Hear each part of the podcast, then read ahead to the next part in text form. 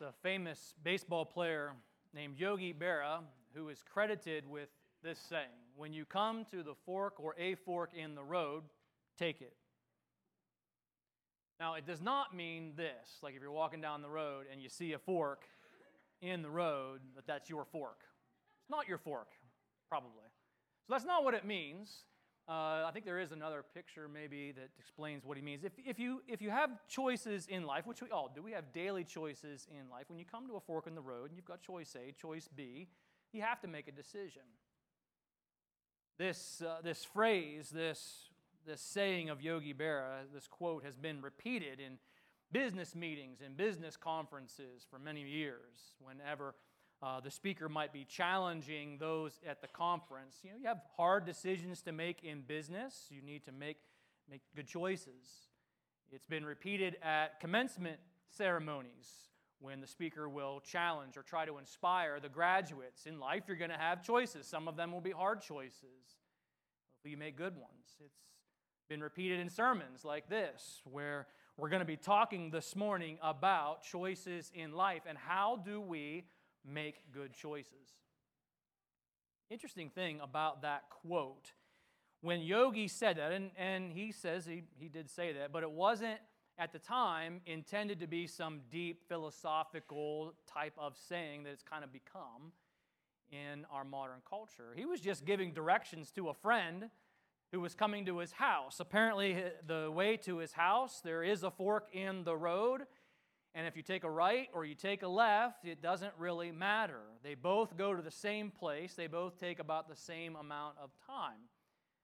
And so Yogi was simply saying to his friend, It really doesn't matter when you come to the fork in the road if you go right or you go left. Just pick one. You'll end up in the same place. It'll take you about the same amount of time. The outcome will be the same. And I, I suppose that there are some choices in life that are like that. It doesn't really matter which one you pick. If you were to have a choice between pretzels or potato chips, it doesn't really matter. Just pick one that you like. Pepsi, Coke, it doesn't matter. The outcome will be the same. Just pick the one that you like. There are things in life that are like that. There are choices that don't have a lot of weight or consequence to them. But there are a lot of choices. There's a ton of choices in life that really do matter, that have great consequences, that have great weight to them in your life and in the lives of other people. You know, choosing which restaurant you go to on a Friday night, even picking out uh, whatever it is on the menu that you're going to eat that night. Pick something. It doesn't really matter, but there are some choices that have eternal consequence the most important decision that you will ever make this on this side of the grave the most important choice you will ever make is what you will do with Jesus. Whether or not you will choose to trust Jesus Christ as your forgiver of sin as your personal savior from hell as the leader of your life. See when you come to that fork in the road when you hear the gospel message presented and you come to that fork in the road, one road is going to lead to heaven, the other road's going to lead to hell. That has eternal consequences. That fork matters. That choice in life matters.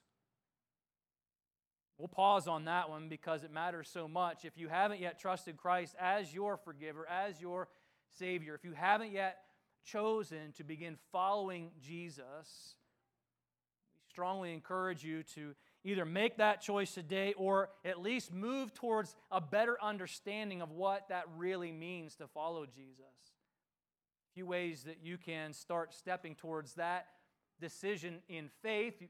Come and talk to a pastor. We'd love to sit down and talk with you. We can make an appointment sometime this week. There are believers in this room, followers of Jesus Christ in this room that you might know. I guarantee they would love to have that conversation with you. You'd make their year if you would come and say, I don't really understand what it means to follow Jesus, uh, live a Jesus centered life. Would you walk me through that? They would love to have that conversation. There's the I'm ready button on our website that'll give you the basics of the gospel. You can start there. on the website from the sermon last week. That would be a great place to start. Uh, the sermon last week about chosen, about salvation. There's lots of places that you have the opportunity. There's really no excuse to walk out of here today with no clue about the gospel of Jesus Christ. And we hope that you'll make that choice to pursue faith in Jesus. And if we can help in any way, please, please let us know. Because that decision's forever. There's other choices in life that really have great consequence. They are life altering. And maybe when you think about life altering uh, decisions in life, you think about uh, career choices, which is true, education choices, like where you're going to go to college. That's true. There's a lot of weight to that. Those are important decisions. But the second most important choice you will ever make this side of the grave is who you will marry. You need to take that one seriously. You can change, you can change careers, you can change colleges. But if you go into marriage with this idea that eh, if it doesn't work out, We'll just change, we'll get someone different. If that's your attitude going into marriage, you're in for a lot of heartache because it just it's a heartbreaking thing to walk through. Number one choice that matters the most is what you're going to do with Jesus. Second biggest choice you'll ever make is who you marry. But there are other choices in matter uh, life that really matter. There are moral and ethical questions about right and wrong that will impact your life, that will impact the lives of people around you. What I've noticed, and you may have noticed this in our American culture, that the, the belief about what is right, the belief about what is wrong, is getting wider and wider as far as the conclusions that people have in our country. And one of the most glaring examples of that would be a, a pregnant woman in our country is told, You have a choice of whether or not you will give birth. That's a, that's a pretty big choice, right? What criteria would we use to make that type of choice? Well, it depends on who you ask. There is a really wide gap between the conclusions of what is right and what is wrong. That's got a lot of weight to it. Some choices in life might seem small, they might seem insignificant at the time, but over time, all of those choices tend to add up to life defining realities, like how you choose to spend your time, how you choose to spend your money, how you choose to spend your energy. It's going to lead us somewhere in life. It always does. Those forks in the road, those choices, they lead somewhere. They don't all have the same outcome in life.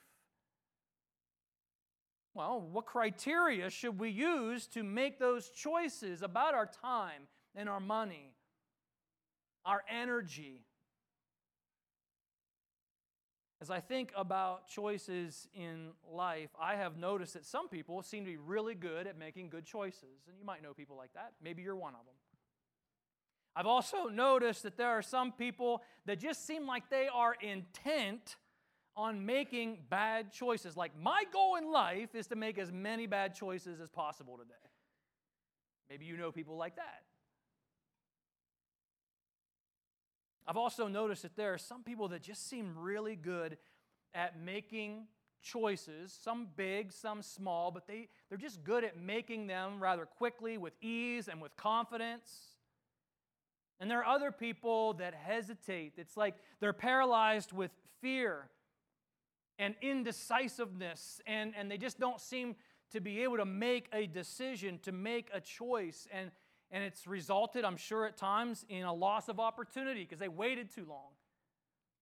Or it's like, well, I'll just let someone else make the choice for me. I don't know where you would fall in some of those categories, but whether uh, you would want to make better choices in life or just have more confidence that the choices that you are making are good ones, we all have to consider our criteria for making those choices. And you have a criteria, we all do. We all have a checklist that we use to make choices. Now, some of those criteria, some of those checklists are pretty simple and short. It could be as simple and as short as whatever benefits me the most, that's what I'm going with. Right? There's some people, that's as far as it goes. If it benefits me, I'm in. If it doesn't, I'm out. Sometimes people make decisions on uh, what, what is my heart telling me? Whatever feels right in the moment, that's what I'm going to do. Some people have a criteria or a checklist that is more complicated than that. They say, well, how does this choice line up with my goals in life? How does this choice align with my priorities in life? Of course, if that's the criteria, then you have to first establish what are your goals, what are your priorities. Right? A little more complicated way of making choices in life. Of course, you're sitting in church this morning, you're watching a service, a church service online, so you know eventually I'm going to get to this as our source for helping us make choices, getting the Word of God. But if you're not yet a follower of Jesus, if you're really not that concerned about what God has to say about choices, the reality is you get to pick whatever you want. You get to put whatever you want on that criteria for making choices. You craft it however you want. You can base all of your life choices around a political ideology. You can base all of your life choices about whatever's going to result in popularity. You can base all of your life choices on whatever it is your cat's telling you to do that week. Right? Anything. I would not be super confident in that criteria for life. Because there's just some choices in life that matter too much. I know it might sound attractive to say, yeah, I get to put whatever I want on that checklist, I get to craft the criteria so it best benefits me. It might sound attractive. To me, it sounds like a lot of trial and error. To me, it sounds like whenever you come to a fork in the road, take it. See where it goes. Thankfully, God has given us a much better criteria for making choices in life, and it is based on His infinite wisdom. You and I don't have infinite wisdom, but God does. And so to establish or root our choices in His infinite wisdom, that's going to give you and I a lot more confidence that we are making good choices in life. What I'd like to do this morning, I'm going to ask you to turn to 1 Thessalonians chapter 2.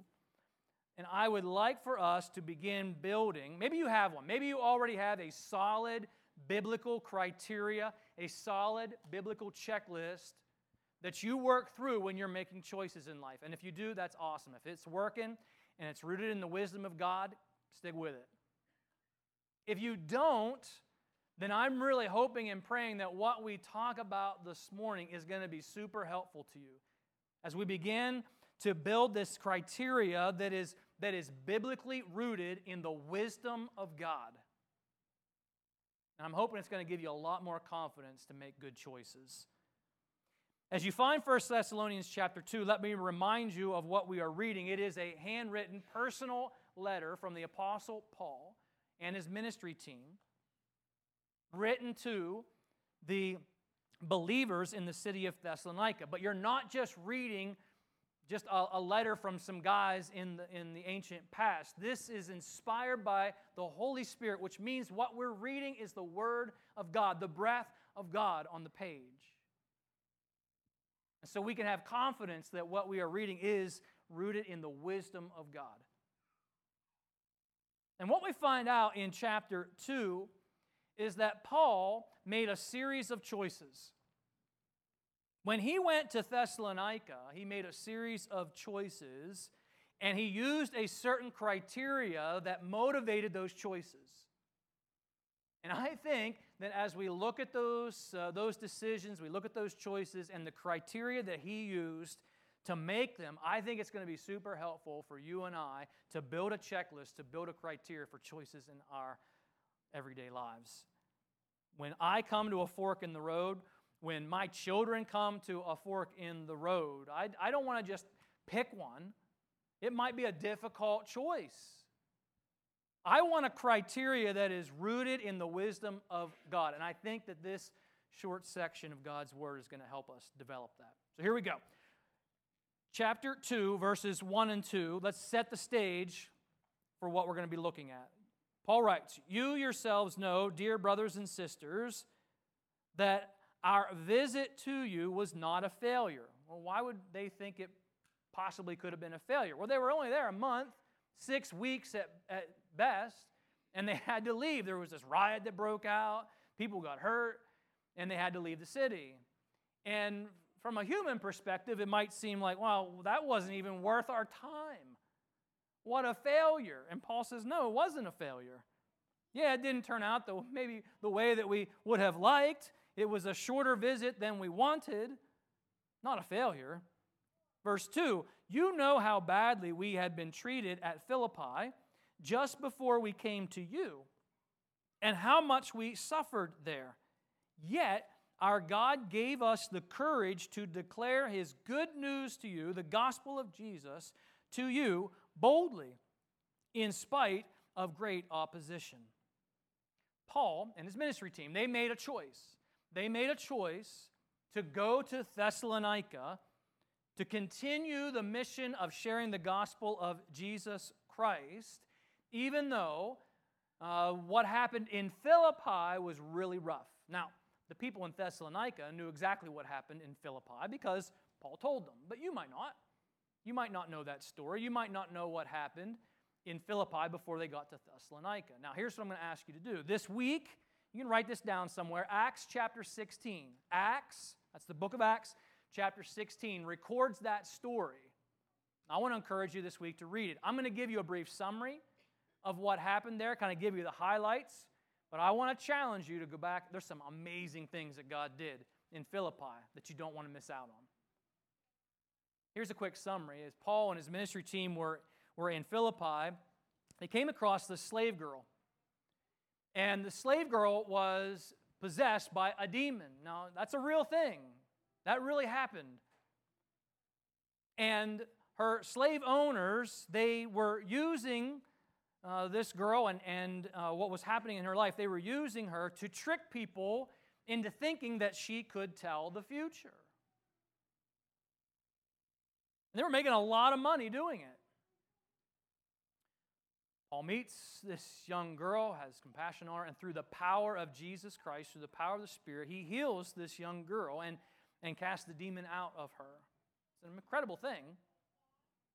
Really, a good, uh, an incredible thing for this young woman, but it was not so great for the slave owners because now they've lost their source of significant income and they were ticked. And so they went to the authorities, they explained what happened, and they want something to be done about it. Paul and Silas get arrested, they got beaten, put in jail. And that's where I really want you to spend some time this week in Acts 16. I'm not going to tell you how, but uh, miraculously, God gets them out of jail. It's, it's an amazing story. You want to read it, Acts 16 this week. The charges were eventually dropped and they moved on from Philippi to Thessalonica. Now, I want you to think about that experience. Yeah, it's an ancient story uh, about people that you never met, and it's really easy to say, yeah, that, that's fine. Step into that moment. If that was you, if you got arrested, if you were beaten and put in jail because you were telling people about Jesus, That'd be a rough experience. How motivated would you be to keep going? Paul had to make a choice. Do we keep going to Thessalonica or do we just give up? I mean, that was rough. Let's just go home. It wasn't worth it. He gets to Thessalonica, it happens all over again. Right? There's this riot that breaks out. Some guy named Jason gets his house raided and he gets arrested. They have to leave and go to the next place. I mean, at what point does Paul and his ministry team just say, This isn't worth it, guys? This is too hard. We're at the fork in the road. Do we keep going or do we go home? And Paul says, we're going to keep going. What would motivate him to do that? What would motivate his heart to make that choice? Because it wasn't an easy choice to make. I wonder what criteria you would have used to make that choice, to keep putting yourself at risk like this. One of the things I know it wasn't uh, on the criteria list was fear. There's no way that fear was motivating Paul to keep moving on. You ever made a decision? You ever make a choice based on fear? Now, some choices, uh, fear can be a healthy thing, right? That, that fear can be healthy if it keeps us from doing something stupid that doesn't really matter. But fear, if we're going to do things in life that matter, if we're going to do things in life that God's calling us to do, fear cannot be part of the criteria by which we make those decisions. If that were the case, I mean, think about if fear drove decisions on things that matter. No one would ever get rescued from danger. Right? You wouldn't have people running in to burning buildings. You wouldn't have people running towards danger and making those choices to put themselves in risk if fear had the last word on what to do in that situation. You wouldn't have people fighting for our freedoms in, in other places in the world if fear had the last word. We, would, we wouldn't have people that would share the gospel of Jesus Christ if it meant any type of risk involved. If fear had the final word on these life choices. And so we know it wasn't fear that was driving these choices in Paul's life and his ministry team. And it shouldn't be in ours either. Not every choice in life is easy. Some choices are going to cost us something. Some choices are going to require sacrifice. Some choices are going to be inconvenient, maybe even dangerous. You might come to a fork in the road in life and you just you feel the weight there's two choices, maybe more. You've got these choices to make, and you feel the tension because you know they're not going to end up in the same place. You know it, but you're not sure what to do, and you stand there wondering, I don't know which choice is the better choice. And you feel the tension in that. Well, what's your criteria going to be when you come to hard choices in life? I think as we read down through, what it was. Now, Paul's not going to go in this text here that we're going to look at and say, okay, here's, here's the criteria for hard choices. That's not how we're going to approach it. We're going to, we're going to look at Paul's example. He made a hard choice, he did something difficult and, and chose to do it. What was it that was motivating his heart to make that choice? That's what we're going to try to pull out together. Look at verse 3. Verse 3 says, So you can see we were not preaching with any deceit or impure motives or trickery. Paul made a choice to do something hard, and it was rooted in the truth of the gospel. And the truth mattered to Paul enough that he was willing to do something hard. His confidence in what he was doing was rooted in truth. Not false information, not fake news. God's choices, or good choices rather, are based on truth. Now, if you are a follower of Jesus Christ, making good choices cannot, should not be dependent on whatever's on social media today. It's not a great place to root our decision making in. A follower of Jesus is willing to make hard choices and have confidence in those choices because they are rooted in the truth and the wisdom of God's Word. Let's see if going to break that down into a, a, practical application like this. If whatever you come to a fork in the road, whatever the choices are before you, if the choice is in conflict with the Word of God, maybe it's in conflict with the principles of God's Word, maybe the boundary lines that God has established for us maybe even in conflict with the promises of God. If it is in conflict with the Word of God, the wisdom of God, it's a bad choice. Simple as that. It's a bad choice. There's no need to rationalize it. There's no need to try to uh, finagle your way around it. It's a bad choice. If it is in agreement with, if it is in alignment with the Word of God, you can be confident it's a good choice because that choice is rooted in the wisdom of God. Paul also says in verse 3 that what was motivating him to continue on and, and to make that choice to do something hard was not rooted in impure motives. Paul's choices were motivated by his belief in the gospel. It was rooted in his love for God, his love for other people. He wanted them to know about Jesus. And for Paul, it was worth the risk of it happening all over again and again and again because his motives were connected to his desire to bring honor to God. Think about our motives for making choices. We do need to ask ourselves why am I making this choice? What's my motive? Why, why am I choosing this and not that?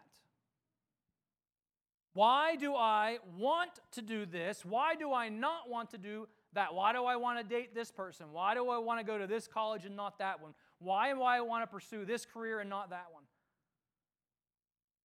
Why do I want to spend my money on this and not on this? Why do I want to spend my time on this, but I don't want to spend my time on that? if we can get to an honest why, and I use that, that phrase intentionally, an honest why, because here's what happens. If I asked you, why do you want to do that? Why are you making this choice? Here's what we have a tendency to do. We give an answer based on what we think the person wants to hear, based on something uh, perhaps that we think is going to make us look good. We have a tendency to do that. Not always. Sometimes we give an honest why answer but not always. Sometimes what we say out loud, what we verbalize as our why, is not the real why. But here's the danger in that. If we're not willing to get to the real why, as far as why we're choosing this and not choosing that, if we're not willing to get to the honest why of that, we're never going to be able to honestly evaluate whether it's pure or not. Paul says, I didn't come with impure motives. How does he know? Well, because he evaluated his why. And he was honest about his reasons. You want to be able to tell whether or not your motives, your why is pure. You've got to first be willing to explore and, and, and figure out your honest why in the first place. If you're willing to do that, now, now you're ready to test the purity of it. Look at verses 4 to 6. Now we're going to test. Let's see Let's say that you've been honest and you've gotten to the honest why. Well, let's test the purity. Verse 4 For we speak as messengers approved by God to be entrusted with the good news. What's the good news? The gospel of Jesus. Our purpose is to please God, not people. Let me say that again. His purpose, his why, is to please God, not people. God alone, He alone, examines the motives of our heart. Never once did we try to win you with flattery, as you well know, and God is our witness that we were not pretending to be your friends just to get your money. As for human praise, we have never sought it from you or anyone else. What's your why? Paul's why was not about impressing people it wasn't uh, trying to get the praise or, or to up his status. It wasn't even about selfish greed or money. He wanted to honor God. He wanted to honor God. You know, I think about the, the, the contrast between wanting to impress other people and, and uh, wanting to bring honor to God in our choices. And it takes me back to a, a season of my own life I look back to uh, my junior high days. There was a season, there was a short season in, in my life in which uh, what was motivating the choices in my life, what was top on the list, number one on the list, was impressing my friends. I wanted nothing more than for them to think of me as cool. And if I'm being honest with you, if, if you were to look at that checklist, that criteria from that season of my life, I don't know if you would even find honoring God at the bottom of the list. I don't know that it was even on the criteria. God was faithful in that, and He continued to pursue my heart, and, and praise God, it wasn't a long season of my life. But when I look back on it now, the only thing that I see that came out of that season of my life is regret over bad choices. I don't see anything that I could point to during that season that would have been positive or God honoring. Just bad choices that I regret. Here's something else I've noticed. Again, thankful for the faithfulness of God in my life. Give Him the glory. But what I've noticed in life is this. At that time in, in, in my life, uh, what was motivating me, you know, these bad choices were being made because I wanted the approval of others. I wanted to impress other people. And the way that I chose to get there was through bad choices. As an adult, it just took a different form. It wasn't bad choices to try to impress others, it became good choices. As an adult, it just became I want to please people, so I'll do these good things so that I'll have the approval of other people. It just changed form.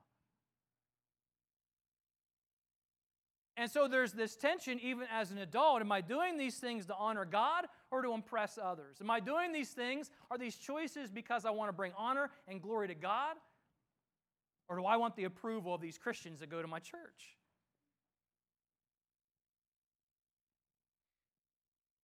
Again, thankful for the faithfulness of God in my life, who showed this to me over time. And now, where I'm at now, every Sunday morning, before I stand here and look at you, I pray uh, a, a, number of things. We pray. I pray for you. I pray over the service. I pray over all those things that you might think about that a pastor might pray for before he stands up to preach. But every Sunday, before I stand in front of you, I pray, part of my prayer is this Lord, please remind me that I have no one to impress and only one to honor. God, please remind my heart of that, that I have no one to impress and only one to honor. Because I don't want the things that I do, they might be good things. I don't want them to be about trying to impress people. I want it to be about honoring God. It's very different in our motives. If we can get to the honest why, then we can test the purity of that why. What's it about for you? Are your choices about honoring God? Verses 7 to 9. As apostles of Christ, we certainly had a right to make some demands of you. What he's talking about is financial obligation. He said, as a traveling preacher, uh, we could have demanded that you support us financially. That's what he means. But instead, we were like children among you. We were like a mother feeding and, and caring for her own children. We loved you so much that we shared with you not only the good news, but also our own lives too. Don't you remember? Dear brothers and sisters, how hard we worked among you? Night and day, we toiled to earn a living so that we would not be a burden uh, to any of you as we preached the good news, God's good news, to you. What was happening, uh, Paul made a choice. He could have said, I'm this traveling preacher, and uh, it's your responsibility to financially support what we're doing. Could, he had every right to do that, but he didn't. He made a choice to have another job and the reason that he made that choice, he was uh, either a tent worker, uh, worked in leather. Uh, he, he had this job that he and his ministry team would do to support them so that they didn't have to ask for a, dime from the people that they were sharing the gospel with. And the reason he made that choice was because at that time, there would have been traveling preachers uh, what you and I might today know as hucksters that would come through. And uh, they would deceive people, and they would make all these claims, all of these promises, uh, claim that they could do these miracles and just give us the, the money and we'll do these miracles. There were people like that in the ancient world. And so, traveling preachers, oftentimes people were very suspicious of them. And Paul didn't want that. He, he didn't want anything to get in the way of the gospel being received with confidence. And so they made a choice to work long, hard, hot hours with, without much pay. But it was worth that to them because they loved these people. Yes, they believed in the truth of the gospel. But it was worth it to them because they knew how that decision was going to impact the people in Thessalonica. And that mattered to them. As a follower of Jesus, it's so important that we take into consideration how our choices impact other people. I've been having a lot of really great conversations with my son he is thinking about, praying about different career options. He's 17 years old. Some of you remember what this is like. There's like this stress there. What's after high school? There's all these choices. Where do I go to school? What career path do I want to pursue? And It's a, it's a lot to ask of a 17 year old or an 18 year old. And so we've been having a lot of these, I think, really good conversations, and uh, we're praying about it together. We're pursuing what God would uh, have as the next step in his life. And as we have the conversations, the way I try to approach that, if this is helpful to you, is just to ask questions. I ask questions, more practical ones, like, well, what are you good at? Let's start with that. What are you good at? What do you like to do? What don't you like to do? What aren't you good at? Those are good baseline type of questions. I also ask things like this What kind of life do you want? And what I mean by that is there are certain careers, there are certain jobs in which having a family life where you've got the freedom, you've got the margin in your schedule, in your time, to be able to really invest in your marriage, to be able to really invest in your family life and be at those ball games. There are certain careers where that's really, really hard. And you have to make a choice. Is that is are you willing to make trade-offs in certain areas of life for what you really want. So we're, we're pursuing those kinds of questions because uh, one day, God willing, he'll have a family. He'll have a church family. I don't know if it'll be this church family or if God will lead him somewhere else, right? Do, do you want to have the margin in your time, in your schedule, to be able to invest uh, some of that time in your church family? These are important questions. Those choices in life don't just impact him, they impact his future wife, his future children, if God's willing, uh, his future church family, his community. Yes, moral and ethical choices impact us and the people around us. That's absolutely true. But so do our choices about time, our choices about money, our choices about our energy and, and, and where we invest our energy. That can impact people in a positive way or a negative way. Our choices are not a rock that falls with a thud in the desert that no one notices. Our choices are a rock that falls in the middle of a pond that's with a splash, and, and those choices ripple out from us and they impact other people. And for the follower of Jesus Christ, that should matter. It shouldn't just be, well, what, whatever benefits me the best, that's what I'm going to go with. As a follower of Jesus, we should love people enough that we would consider how our choices impact the people around us. Do you love people enough?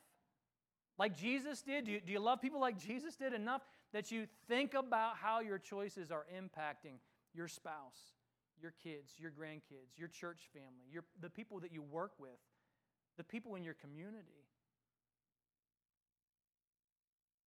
Last one 10 to 12. You yourselves are our witnesses, and so is God, that we were devout and honest and faultless towards all of you believers. And you know that we treated each of you as a father treats his own children. We pleaded with you, encouraged you, and urged you to live in a way that God would consider worthy, for he called you to share in his kingdom of glory. What was motivating Paul to continue on making hard choices, putting himself at risk, was the sake of the gospel. He wanted these people's lives to be changed by Jesus Christ. And that motivated him to make hard choices. When you think about your, your why, it's important that we think about how our reasons, our choices, impact the message of the gospel. Imagine if Paul had been in Thessalonica and his example as a follower of Jesus was lousy. That would have impacted those people in a profound negative way. And Paul says, but, but instead, it mattered how we lived. The choices that we made mattered, and we wanted to make good choices that, uh, that honored God because we knew that that was going to impact the message of the gospel when you heard it. Our moral choices that we make, our behavioral choices, our choices about time and money and energy, they all communicate something about the gospel, good or bad. Are we communicating with our choices that Jesus really does transform lives? That's what we're claiming. We claim that about the gospel of Jesus. Does, do our life choices reflect that that is true or not? You know, some choices that we make are going to help people meet Jesus and some aren't. Some choices that we make are going to help people want to follow Jesus and learn how to do that, and some aren't. And taking the time to think through that and the impact that our choices have in other people's lives is going to help us make much better choices. Some of those choices are going to be hard. Some are going to require sacrifice. Some might be dangerous and put us at risk. You know, Paul, he left Philippi and he came to this fork in the road. And he had to make a choice. Am I going to keep going and doing what God's called me to do, or it just isn't worth it anymore? Let's get home, guys. This, this is no fun at all. When you come to a fork in the road, take it. Uh, there, there's some choices, I suppose, in life that that's going to work just fine. But there are a lot of choices in life that matter, that have consequence. And to approach those choices as, eh, just pick one, I just don't think is wise. The choices that are hard, we're not going to have motivation. If it's a hard choice and it's not going to uh, be fun, it's going to be hard to find a, a, motive if the only thing you're worried about is yourself, right? There better be something a lot deeper and a lot more meaningful than is it going to benefit me? You're probably not going to do it, and it might matter a lot.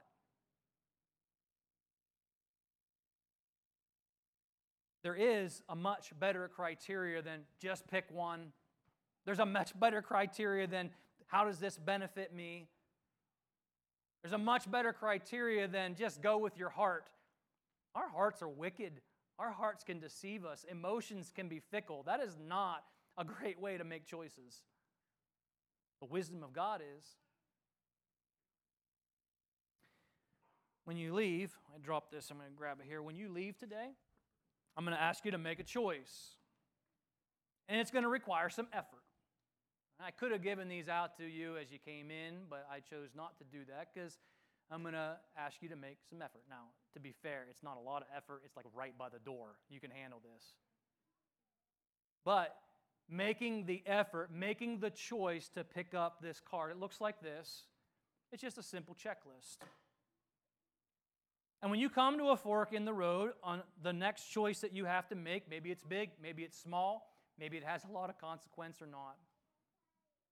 Run it through. I, I loved what uh, Deb started out our worship time, and she talked about things that she of significance that she keeps in her Bible. This might be the perfect place. Right? The Bible might be a perfect place to keep this. Maybe somewhere uh, in your home uh, where you have access to it and you'll see it. But run those choices through the checklist. Does it line up with the truth of God's word? You might not have to make it any farther than that. If it doesn't line up with God's word, done. You're done with the checklist. You know what the choice is.